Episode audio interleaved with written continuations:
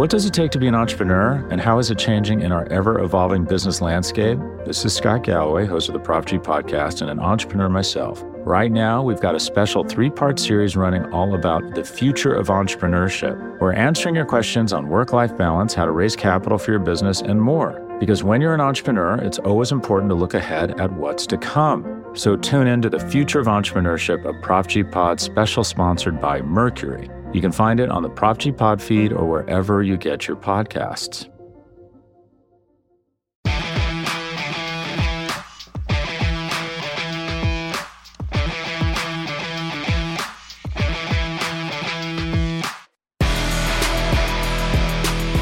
What is up, everybody? This is episode six of The Look Ahead, brought to you by SB Nation. This is the SB Nation NFL show. I am Rob Stats Guerrera from Niners Nation alongside Ed Valentine of Big Blue View. What is going on, Ed? Oh, not a whole lot. Stats, not a whole lot. Another week of uh, of NFL games. Really, really weird this week. No Thursday night game with the uh, with the constantly changing NFL schedule. Yeah, it's uh, sort of a weird situation. We had Tuesday night football this week, no Thursday night game. Here's how it works usually on this show. What we do is we usually break down the Thursday night football game, and then we take your cue. You can vote on which games you want us to talk about. Go to sbnation.com slash reacts, or if you're on Twitter, at sbnreacts, and you can vote for the games that you most want to hear us talk about. And we pick the top three or four games every week, and those are the ones we talk about. No Thursday night football game this week. It's a little different, but we are still going to start the show with that matchup since it was supposed to be Chiefs and Bills on Thursday night. That's where we're going to go, even though they're playing Monday this week, Ed. I think how much has your opinion of the Bills changed after they got absolutely smashed by Tennessee?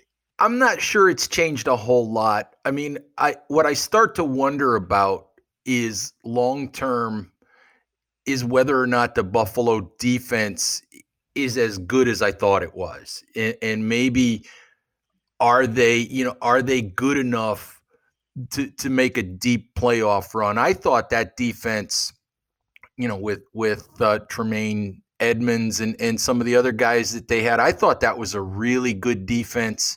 And, and, and maybe maybe I overestimated how good they are, but this game's interesting to me because both of these teams are coming off their only losses. So I'm interested to see to see how that plays out. And for the Bills, Josh Allen had been steamrolling along this season. He had been looking fantastic. Now, he didn't play badly on Tuesday night. I, I, thought he was okay. But when I see him, I can't help but think that you're always riding the roller coaster with Josh Allen. Sometimes it's going to be awesome and he's going to be completing passes and accurate and you're going to be flying high. But there's going to be other times when he makes those stupid bonehead plays where you go down the other side of that hill on the roller coaster and you don't know where the hell you're going to end up. And I going up against a guy like Patrick Mahomes who basically never has a bad game. I mean, I, I got to go with Mahomes, even though Kansas City looked mortal for the first time. Uh, I don't think that's going to happen two weeks in a row. Neither do I. I'm going with the Chiefs in this one. I, I think you're right. I can't see I can't see, you know, two weeks in a row where, where Kansas City doesn't win. I was a little bit surprised at what I saw, you know, with uh, with Chiefs and Raiders the other day.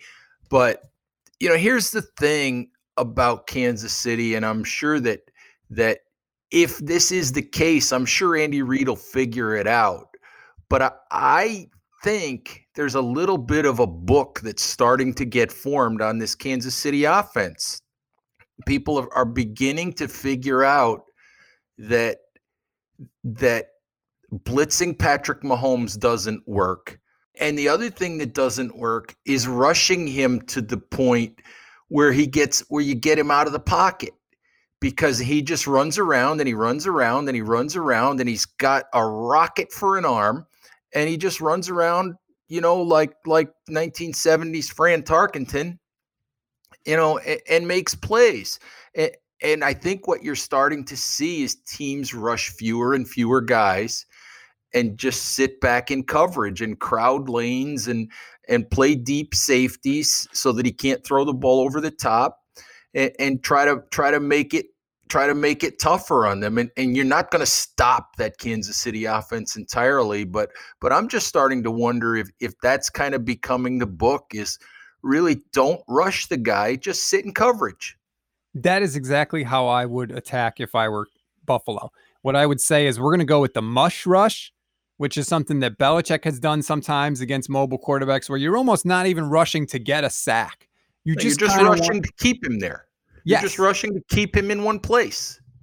And then if you can do that and hopefully avoid him getting out on the run, you can avoid maybe some of the chunk plays. And on the other side of the ball, if I'm Buffalo on offense, I want to use Josh Allen's legs. I want to run the ball as much as I can, take some time off the clock if I can do it. And if I can hit some chunk plays of my own, all the better. I think you have to be aggressive on offense. If it's fourth and less than five and you're anywhere close to midfield, I think you have to go for it to help keep Mahomes off the field. I think you have to be aggressive in keeping Mahomes off the field and not aggressive defensively, if that makes sense. It does, and I think I think that's the the other part of the book on on playing the Chiefs and on playing anyone with a with a powerful offense like that.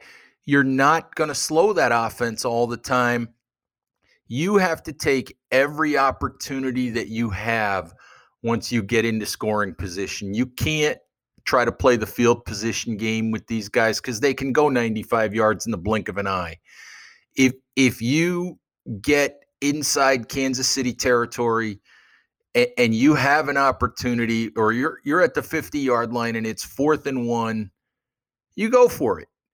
You keep the you try to keep the football because it doesn't matter if it's if it's 50 yards or 85 yards, they can cover that in the blink of an eye. So you might as well just go ahead and try to keep the ball and, and get some points.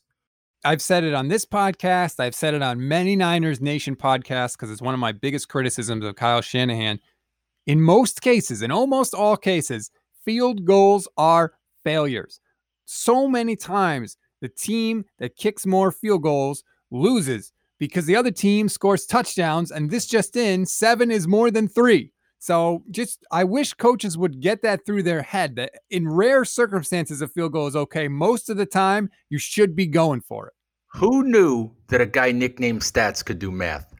I promise you that is not the reason I have this nickname. Trust me. So it's Chiefs minus four in this one. Do you still like the Chiefs given that spread? I'm going to take the Chiefs all the way in this one. I'll take the Chiefs as well. The four points is uh, it makes me a little nervous, but I I think that Mahomes is going to come. You know, Mahomes has a little of that like fu streak in him, for lack of a better term. Like he remembers where he was ranked on the uh, top 100 countdown, and he's always listening out there to what people are saying. And I think coming off a loss, I think he's going to be a little extra motivated. I would agree. I'm like if like I said, I'm going to go Kansas City to win this one, and and I'm not going to worry about the points. Next up for us, Ed, is a game I'm super excited about, mostly because of the quarterback matchup. It's the Packers and the Buccaneers. It's Tom Brady and Aaron Rodgers, and we're very happy to be joined by Paul Noonan from Acme Packing Company. He's going to help us break this one down. Paul, how you doing? Doing very well this evening. Thanks for having me, guys. Thank you. Now, I look at this as obviously a quarterback matchup, but the first thing I have to ask you, because I keep hearing it about the Packers all year long, is Aaron Rodgers is super mad that they drafted Jordan Love, and that's why he's playing so much better this season. That drives me nuts because it implies that Aaron was kind of slacking off in previous years. Do you buy that narrative? No, absolutely not. And all of the differences in Aaron Rodgers this year are much more technical than they are any effort. Uh, it, it's much more about trusting the scheme, uh, seeing guys that are running wide open that weren't there before. It's really the kind of other uh, stereotype or cliche of Matt LaFleur having another year to install his offense and getting buy-in from everybody. Like that's really the big difference from last year. Uh, Aaron Rodgers is a super smart guy. He's probably one of the nerdiest quarterbacks out there. If you listen to any interviews with him, you know he's a big Princess Bride fan. He's really intellectual in the way he talks. I really don't. I think it's overstated how much he gets riled up by things like that. Um, he is, I think, just much more of a technician than someone who's going to let that get under his skin and drive him. The guy's a professional. Now, I was going to ask you a serious question, but you just went and, and, called Aaron Rodgers a nerd and talked about Princess Bride and all that stuff. So now yep. I've got to hear more about that stuff. So you got to tell me about about Rodgers being a nerd. Um, I just think he interviews much differently than a lot of other quarterbacks do. He's much more willing to give you non-cliche answers. He doesn't do as many interviews. He's on Pat McAfee show um, pretty frequently now, um, and he was previously on uh, Jason Wilde's in Wisconsin uh, for a long time. And he would really open up in those, and he will really get in uh, to the depths of his personality uh, and say uh, much more controversial things than a lot of other quarterbacks will. Um, I, I, just don't think he he cares what his public perception is. He reminds me a little bit of Michael Jordan, where he has a very well crafted public persona on a macro level, like in commercials and what people think of him. But if you actually listen to him talk, there's definitely an edge to him, and he definitely thinks he's the smartest guy in the room a lot of the time, and he probably is. I did like when he was on McAfee's show and he said, a down year for me is a career year for most quarterbacks. Exactly. he's kind of right. And what's wrong with saying it if it's true? Like, I like that he kind of threw that out there. Like, yeah, I might have been down a little bit, but I'm still really good. And obviously, we're seeing it this year. Yeah, exactly. And it was an open question as to why he was experiencing some down seasons uh, statistically, especially advanced statistics wise. Um, and I think it's really easy to put the blame on the Mike McCarthy offense at this point because he has embraced um, LaFleur's completely and he's been just absolutely dynamite in running it. Um, everything that people said was true about LaFleur runs kind of the Shanahan offense, um, a lot of motion, a lot of big guys catching passes, and very tough to defend because you put in some matchup difficulties having to account for power running and passing at the same time. Um, Shanahan typically, uh, outside of um, Matt Ryan for a year in Atlanta, kind of has um, less good quarterbacks. Let's say, you know, Jimmy Garoppolo is fine, but he's not great. Um, and we've never really seen a, a, quarterback of this stature running this offense. It turns out when you get guys super wide open uh, by the scheme, and you have a guy who hits those passes basically every time, it works really well. So, I did want to ask you though I mean, statistically and and all of that, this is the best Aaron Rodgers we've seen in several years. Are you at all surprised that he still has this left? I am surprised. So I, I was a bit of a skeptic. I've watched a lot of Rodgers tape during his sort of downtime. And I will say at some time, at some points, he did look, I think, a little disinterested, especially when he had all rookie, basically fifth round receivers and a lot of drops, um, a lot of poor play. I think, uh, especially on his short passes, you saw him sort of drop his form a little bit. Um, I'm surprised he's rallied as much as he has, and I'm surprised the offense has worked as well as it has. Um, but I, am not that surprised because he's always been a great deep thrower, a great touch passer, and he's still pretty athletic. Even though he's getting up there, he still moves well. Um, I feel like when he starts to lose that a little bit more, you might see a real decline. But as long as he can buy time in the pocket and kind of stretch things out and still throws a nice deep ball, uh, it, it's it, you know he's he's not going to decline too much. That'll still be there. You mentioned Matt LaFleur, so I just want to bring up he is 17 and three in his first 20 games as a head coach. Does he not get enough love for how good a job he's done? I, don't think he does. It, it's still relatively early, so I do kind of understand it. And when he was running the offense for Tennessee, you know they were not anything outstanding. I think it's kind of uh, there's some built-in expectations there that he was maybe not going to be that great. He was not a super well pumped up hire, but uh, he's he's been really, really, really successful at this point. It's hard to say anything bad about him. Uh, they did overachieve, I think, a little bit last year, just based on point differentials and things like that. But uh, sometimes those teams take a step back. Sometimes you know they grow into the offense and they take a step forward, and um, that's rare, but it seems to have happened here. And you, the scheme is working. Like a lot of the success is the scheme in action. Like big guys catching passes downfield, that tight ends involved that haven't been forever. Like, um, when was the last good Packer tight end that anybody can recall? It's probably Jermichael Finley, like seven, eight, nine years ago, other than Jared Cook for four games um, a few years ago. Um, it, this is the most we've seen tight, tight ends involved in the offense. It's it's new and it works really well. we got more questions for Paul Noonan of Acme Packing Company. We'll get to the defensive side of the ball and some of the other things in Packers Bucks.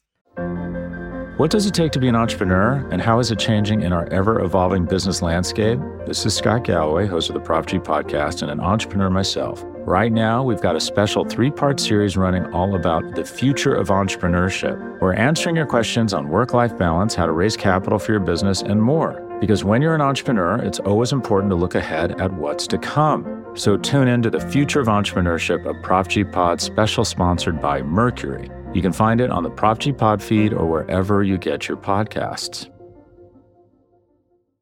All right, we're back with Paul Noonan of Acme Packing Company. Paul, I got to go to the defensive side of things because My big criticism of the Packers going into the year was to me, they hadn't done anything to address the fact that they got absolutely smashed by the 49ers multiple times last year. I felt like you could run on the Packers. Has that been the case this year, or have they patched it up? No, that's still not fixed. Um, it it actually seems to be part of Mike Pettine's just game plan, and I do think there is some some analytics underlying this that running is just less efficient generally, even when teams are good at it for the most part. And so they do try and lull you into running a little more than you maybe should. And that works against like 90% of the teams in football. It just doesn't work against San Francisco or eh, Baltimore if they happen to run into Baltimore, a team that can actually efficiently run at a very high level. This has been a Packer problem forever. It was Dom Capers' problem when they got beat by Colin Kaepernick um, and Russell Wilson when they were running more read option there. And they just never seem to address it. So th- they've been better in spurts. They have a in they have a UDFA inside linebacker named Krys Barnes who looks like he might actually be halfway decent, although small sample sizes apply and he's a little bit small. Um, but it's I mean I'm not going to lie to you, it's still a problem. They they're they rank low on any metric you can point to. It's stopping the run, and there's no reason to think they're going to be better on Sunday. you know, Paul, the Packers always feel to me like a team. I, You know, this year they've they've scored more than 30 points in all of their games. And we're talking about the defense right now, really, but they always feel to me like a team that puts up that great regular season record, that does a lot of things, and and it just doesn't doesn't have enough to get all the way through the playoffs and and, get to a Super Bowl and, and and win the whole thing. It, am I right that you know this this team sort of feels the same way? So uh, I'm not going to say that the defense looks noticeably better, but there are some signs that it's a little better than the sort of top level metrics make it look. The one big one I'll tell you is we did some number crunching on this, and the Packers have played um, five and a half of their 16 total quarters with uh, a 95% uh, or better likelihood of winning the game. So they've had a ton of garbage time. And if you break down where they allow um, defensive lapses, it's almost entirely in garbage time. So by like EPA per play, they're one of the five best pass defenses in football uh, outside of garbage time. It's just they've had just a ton of it to deal with. And uh, if you break them down sort of on a person by person basis on the defense, Jaire Alexander, who's their number one cornerback, is having a really good season. He's top 10 by football outsiders at guarding number one receivers. And their slot corner, Chandon Sullivan, is actually ranked third overall in slot defense. So uh, they have these this weird sort of stars and scrubs defense that can really look good or terrible on any given day, depending on the matchup. And I, I, think that's the most important thing for them when they get to the playoffs is just avoiding those matchups that can really exploit the weaknesses, like like running it down their throats um, and passing to running backs. If you saw the Saints game at all with Alvin Kamara just going crazy, um, that is a huge weakness for them too. I would say their biggest single defensive weakness is tackling guys in front of them on short passes, which not a great matchup for facing Tom Brady. So could be a problem. You just basically answered my next question, which was if, if Bruce Arians called you up and says, How are we going to attack this Packer team? What would you what would you do? And it sounds like you're saying chuck it to the running backs and then make them tackle you, which they haven't been able to do. Pretty much that. And uh, that's sort of the Tom Brady emotive with how he's effective. The one thing, if you do look at the Tampa Bay running backs, they haven't been great as receivers. Ronald Jones um, ranks pretty far down. The guy who has been good, who I'm, I, will frankly, I'll tell you, I didn't hear about him before this week, is Scott Miller, who mm-hmm. I, I think is the slot receiver based on how big he is. But yep, Scotty Miller, yeah, Scotty Miller's fourth in DVOA right now, and looks uh, while he's a, Chandon's good. Um, if you use him sort of in that running back role, get him the ball in space, a la Kamara, a la that kind of player, could be a problem. So um, I wouldn't be surprised if he has a big game. But yeah, I mean, Brady should um, Brady should be able to move the ball on them with underneath throws. Um, the Packers let you do it. They they uh, they'll take away deep stuff. They'll cover um, deep and outside throws, but they'll let you have the middle and they'll let you take what you can get, and that's Brady's you know bread and butter forever. So. I, expect this to be kind of a, a, a shootout, um, which not surprising in any Packer game this year. That's what they all are. Hey, last thing from me, and and really, uh, stats you can uh, you can chime in on this one too. It, this is really the the most important Buccaneers question of the week. Who believes that Tom Brady knew what down it was at the end of the game last week? no way. He, he absolutely did not because the, one- the one No thing we know for sure about Tom Brady is that Tom Brady does not make Tom Brady look stupid. Um, it, it does not does not matter what long game he might be thinking he might be playing. That's just not going to happen. If he could look stupid on a T-shirt in the future, he's not doing it. You think Aaron Rodgers will forget what down it is? I do not. I, I he, Aaron would never do such a thing. Will he get rid of that mustache? Uh, the mustache is weird. Um, It's Uh, I- terrible. I don't know. I, I don't. He's got a weird style too. I'll I'll say that for Aaron. I don't think he'll get rid of it. I think he likes um, looking a little off, looking a little strange, and he looks. Um, I was watching some old games um, because we had the bye week and um, just doing some some work, and uh, he looks very babyish without it. So I think that might be part of it. Um, he hasn't. It's been a while since he hasn't had the mustache, so I don't know what he looks like now. But uh, I think it'll be around for a while, unfortunately. Paul Noonan, thank you very much for the time. Acme Packing Company. Where can we find you on Twitter?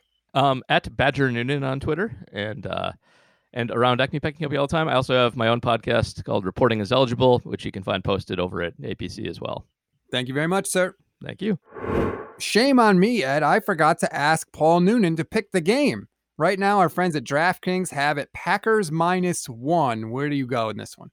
I'm actually going. Uh, I'm going to go with the Bucks on this one. Uh, they're at home, and, and the Bucks. I mean, they make me a little crazy because they're up and down.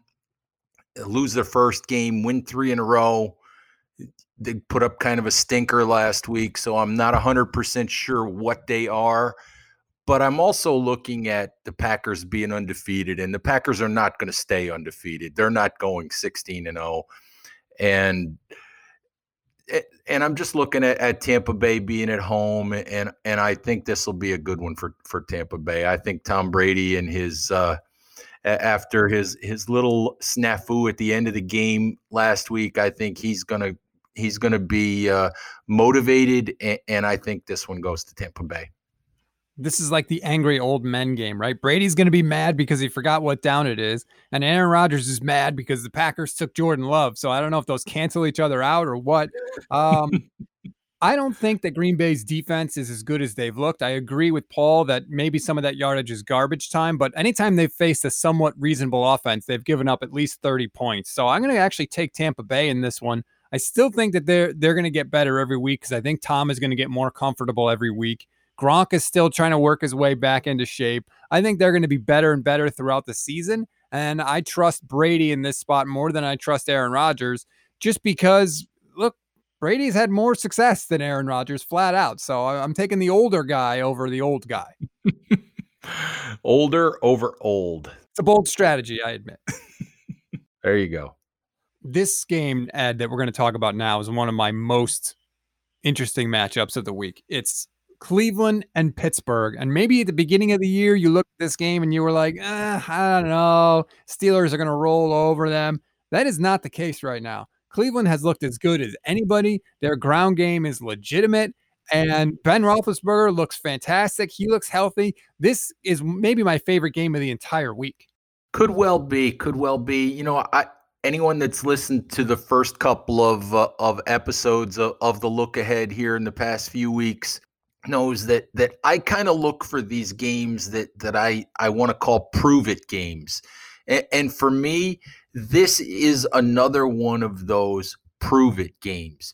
You look at the Steelers. The Steelers are 4 and 0. Ben Roethlisberger looks you know, he looks pretty good. He looks like he's still got enough in the tank to to win games, to to be a, a top level quarterback when he needs to be.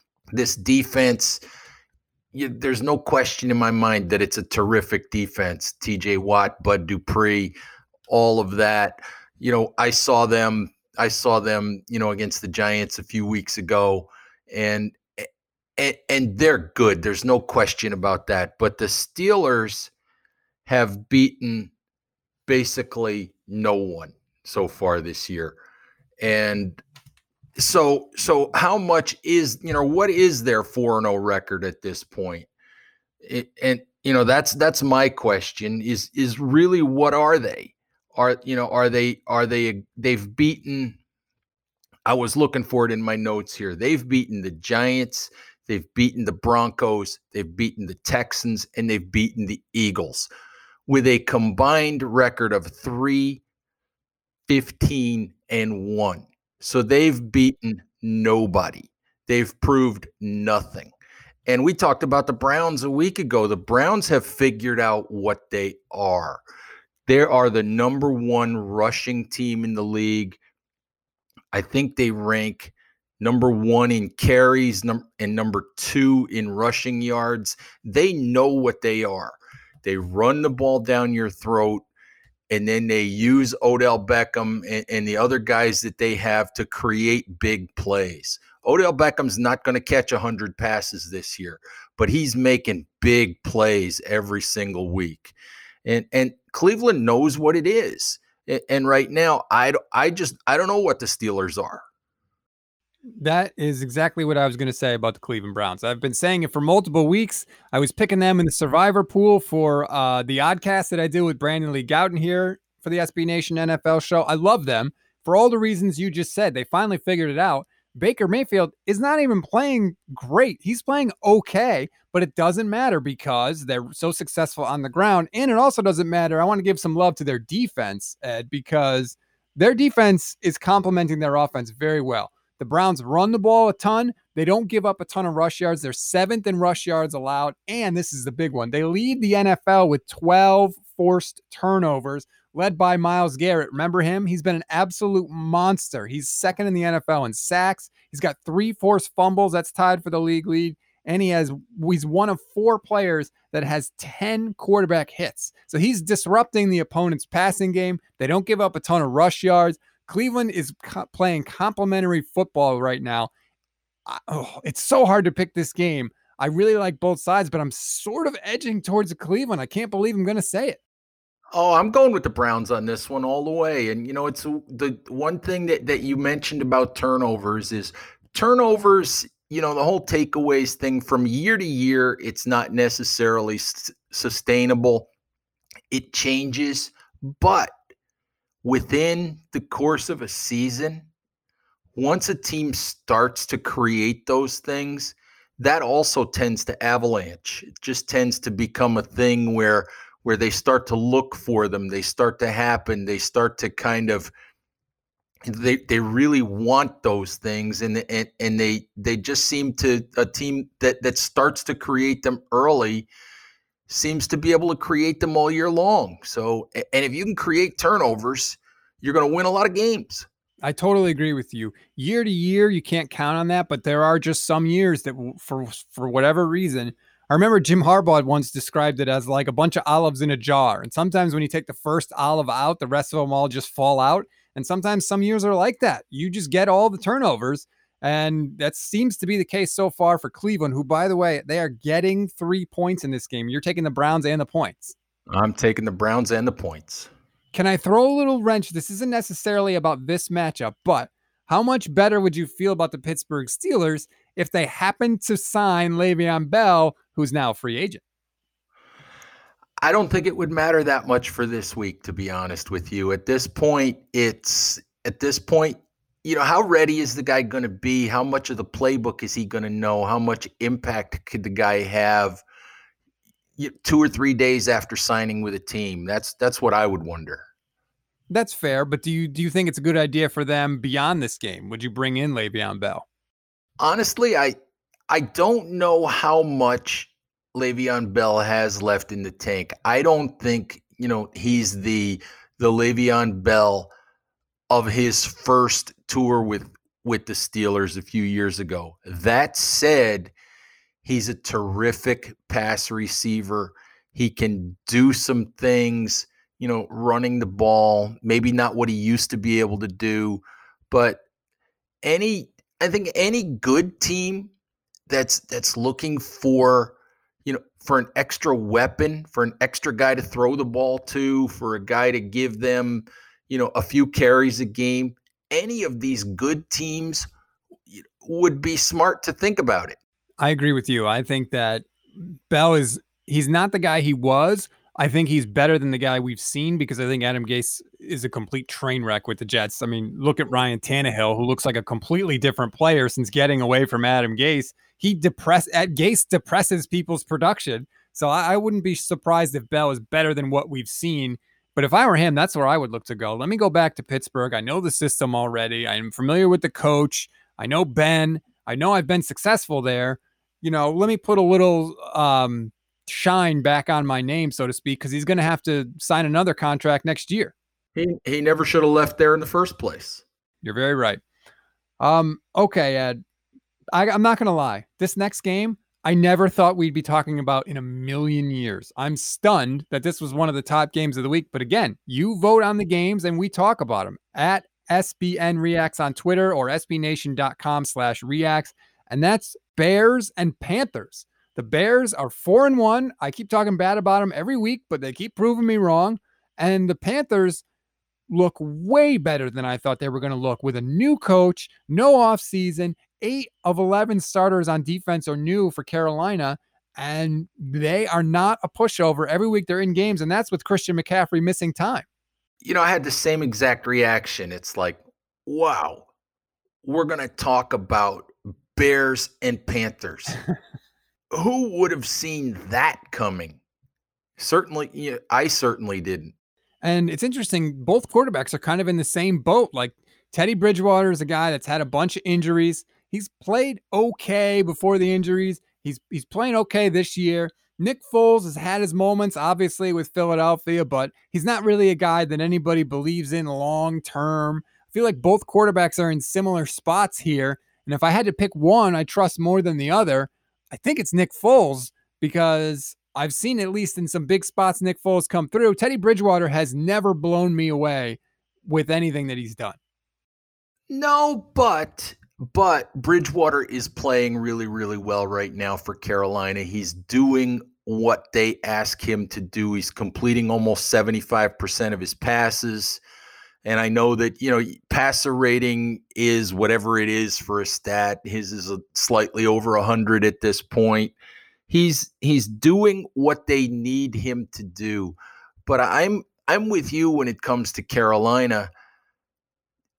And I know that that you know Matt Rhule was the hot name as the head coach in last off season, and and I know that that a lot of people thought he was going to go to the Giants and and Carolina sort of snuck in and gave him so much money that the Giants just didn't didn't want to go there. But I never thought we'd see Carolina doing what they're doing right now. Three and you know three and two at this point. Uh, I'm just I'm really surprised at how competitive they are, and, and and without McCaffrey, it's just stunning. And to me, that's the sign of a good coach. First of all, a guy that can seemingly get everybody organized or at least improve as the season goes along with no off season, which is incredibly impressive. And then your best offensive player, the guy you've built your whole system around, Christian McCaffrey, gets hurt and Mike Davis comes in, and I know Mike Davis. He's a former 49er. I so I'm familiar with him. He's been great. I think he like leads the league in broken tackles. He's he's been exactly what they needed. So they can still kind of run their offense in part the way they envision. And to me, that all points to Matt Rhule being a much better head coach than I thought he was going to be coming in. I figured he would be a good head coach. I figured he would get things right in Carolina eventually. I just didn't see it coming this quickly. Uh, you know, but again, these are these are two teams that that I'm still I'm still trying to figure out if what we see is real. Are the Bears really, you know, a four and one team that's that's on its way to winning 10 or 11 games?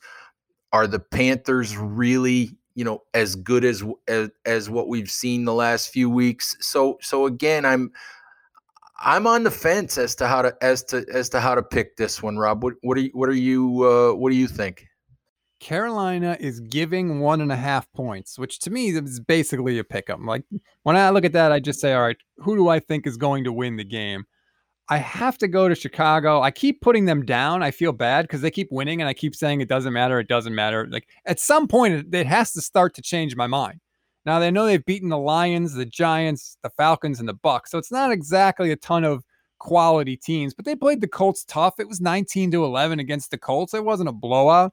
I, I have to side with Foles in this one because I like him better than Teddy Bridgewater. I think the Bears defense is a little bit better than I expected going into. So Give me the Foles slash defense combination. and I'll go the Bears in a close game, but I will uh, I will take the points and I will take the Bears. Yeah, I think I'm going to go the same way on this one. I just I'm not ready to anoint, you know, the Panthers as some sort of a juggernaut at this point and I I just think that that they're still a developing growing team that's going to have some ups and downs and and I, I they've won 3 in a row and you just wonder how long that especially without McCaffrey how long that that sort of magic is going to last for them. So I'll, I'll take the Bears here. You know the Bears aren't aren't an exciting team and I'm not sure I believe 100% in them either but but this week I'll I'll take them to to win this one. All right now we've le- reached my least favorite part of the show this is dealer's choice. This is where we actually decide for ourselves which game we want to talk about instead of listening to you on the SB Nation Reacts. Last week it was my choice, so that means you're behind the wheel this week, Ed. Please don't drive us into a bridge embankment. well, I don't know what you're going to think of, of, my choice this week, stats, but but this week we are going to talk about Rams at 49ers. Oh no. You just want to see me suffer? Well, you know, it's uh, it's what I'm here for. It's what I'm here for is to watch you squirm, you know, and, and make you suffer and, and make you complain. And I'll be honest, the two reasons I did this is one is this is the Sunday night game. it, it is a national game. And, and the other reason is I can't figure out what the heck is going on with with the 49ers. And I really just wanted to get you know they're they're two and three. They they don't look anything like the defending NFC champions. I mean, I just wanted to to get your take on on what is going on with this team. Well, they can't block anybody, but they make up for it by not being able to cover anybody. It's pretty much where it comes down to. They don't block at all. And all the offensive linemen are sitting there saying, well, you can't judge by Twitter and you don't know what what how the offensive line really works. And if you, this is my favorite, if you take away those two or three bad plays I had, I played pretty well. Like, yeah, dude, of course. the, the two or three bad plays are what separates the good teams from the bad teams every week. So it's just very frustrating for me right now. It's clearly you can tell by the sound of my voice. It's frustrating because number one, they seem like they should be better because that was the strength of their team last year. But also, they gave up a ton of yards last week because they had a practice squad cornerback out there against DeVante Parker in one on one coverage.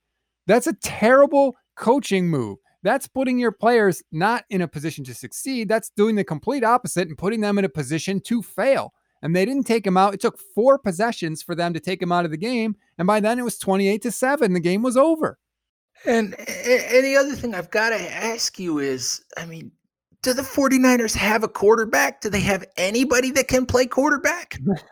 can anybody here play this game? Um, my answer to that is they have a guy at quarterback in Jimmy Garoppolo. He's not terrible, but everything's got to go right. There can't be a pebble in the machine. He's also a little banged up right now, and he doesn't have the mobility or the arm talent to be able to make up for either bad coaching calls or bad physical play on the field. And so that's what you're seeing this year. You're seeing he can look really, really bad if he doesn't have the help around him. And there's no guaranteed money in that contract left. I think the cap hit is like $3 million if they were to let him go after this season. And if you ask me right now, I think he's going to be playing for the New England Patriots next season because I think the 49ers are going to cut him and they're going to look to either draft a quarterback or bring in somebody from the outside because I think Jimmy G's days in San Francisco are numbered. Wow. Wow. Jimmy G out out in San Fran. We'll see uh, we'll see if uh, we'll see how good you are at those at those uh, long range predictions there stats but oh, uh you'll only ever hear about it again if it's right. If it's wrong, I'll never speak of it. There you go. But see, that's the way to do these things. Is just you know, just just don't mention it again if you if you're wrong about it. But uh, you know, unfortunately, you know, like on my website, when I'm wrong about things, they keep coming up like five and six years later. They still manage. Somebody still manages to to to sneak them into a comment somewhere about something and so it's like w- once you put it down on paper it just never seems to go away Well, that's why I'm only speaking it into the microphone. I won't put it on. Well, actually, I did tweet it out earlier today, so I guess I am kind of in trouble there. Uh, speaking of in trouble, the 49ers can't block Ed, and guess who's coming to town? Aaron, Aaron Donald, and the Rams. there Uh, you go Not only do I think the 49ers are going to lose this game, I think they're going to get humiliated in this game. Sean McVay seems to be back, you know, rolling with the play calling. Goff looks better. They're moving the ball on the ground, which is something that you really need for McVay's offense to function. I think they're going to squash the 49ers and it's going to be bad. I don't know if it's going to be bad, but I'm also picking the Rams this week, and and and it. I didn't take notes as we went all the way through, but if I'm not mistaken, I think that means we agree on every game this week, and and and that's just sad. We don't plan this out too. I just I don't understand how it's. I think there's only been like two or three games this whole year that we've disagreed on. Um, but I mean, with this game, I don't think you could look at it any other way. What have the 49ers shown you at all this year that gives you any confidence they're going to be able to do anything against the Rams? Well, they beat the Giants. Wow. Who hasn't? I mean, Daniel Jones hasn't thrown a touchdown pass since week one. How is that possible, Ed? I don't even know. I don't even know how that's possible, to be honest with you. In this day and age in the NFL, I don't know how it's possible, you know, to go three or four weeks without throwing a touchdown pass. So there you have it. We both agree we're taking Kansas City minus four. We like Tampa Bay plus one over the Packers. I believe we both took Cleveland against the Steelers, getting the points. Yes, we did. And we both like Chicago against Carolina, which that's the one I'm most nervous about because that's the game I have the least good feeling about. But and then we both take uh the Rams minus three and a half against the 49ers, which you could make it 12 and a half. I would still take the Rams. Hey, you know, folks, when you when you go to SB Nation Reacts this week and, and pick some games, you know, pick some games we'll disagree about next week, would you please? Again, sbnation.com slash reacts to vote. And by the way, please rate, review, and subscribe to the SB Nation NFL podcast. If you leave a review and you leave a question in there, we will answer it on the air, especially if you're mean to Ed. I love those. So please throw it in Oh. there. I promise you we'll read it. Oh, come on. I get enough I get enough people being mean to me on my own website. I got to now I got to deal with it here. Wait, you mean Giants fans can be mean? No. you, did you did you forget where most of them live? Oh, wow. That's where you took it. Okay. Well, I know where we won't Oh. gain a lot of listeners this week. Mhm. Oh. That's going to do it for us. Thank you very much for listening. Like I said, please rate, review, and subscribe. Normally, I say enjoy the game tonight. No Thursday night game. So uh, enjoy the games on Sunday and Monday, and we'll talk to you next week.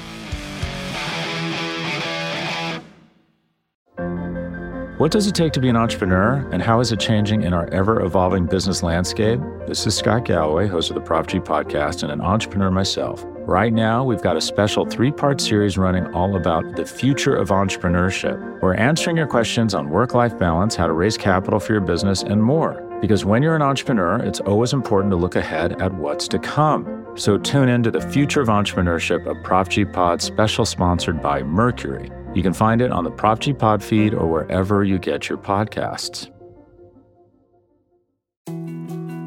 More to dos, less time, and an infinite number of tools to keep track of. Sometimes doing business has never felt harder, but you don't need a miracle to hit your goals. You can just use HubSpot because their all in one customer platform can make growing your business infinitely easier. Imagine this high quality leads, fast closing deals, wildly happy customers, and more benchmark breaking quarters. It's not a miracle, it's HubSpot. Visit HubSpot.com to get started today.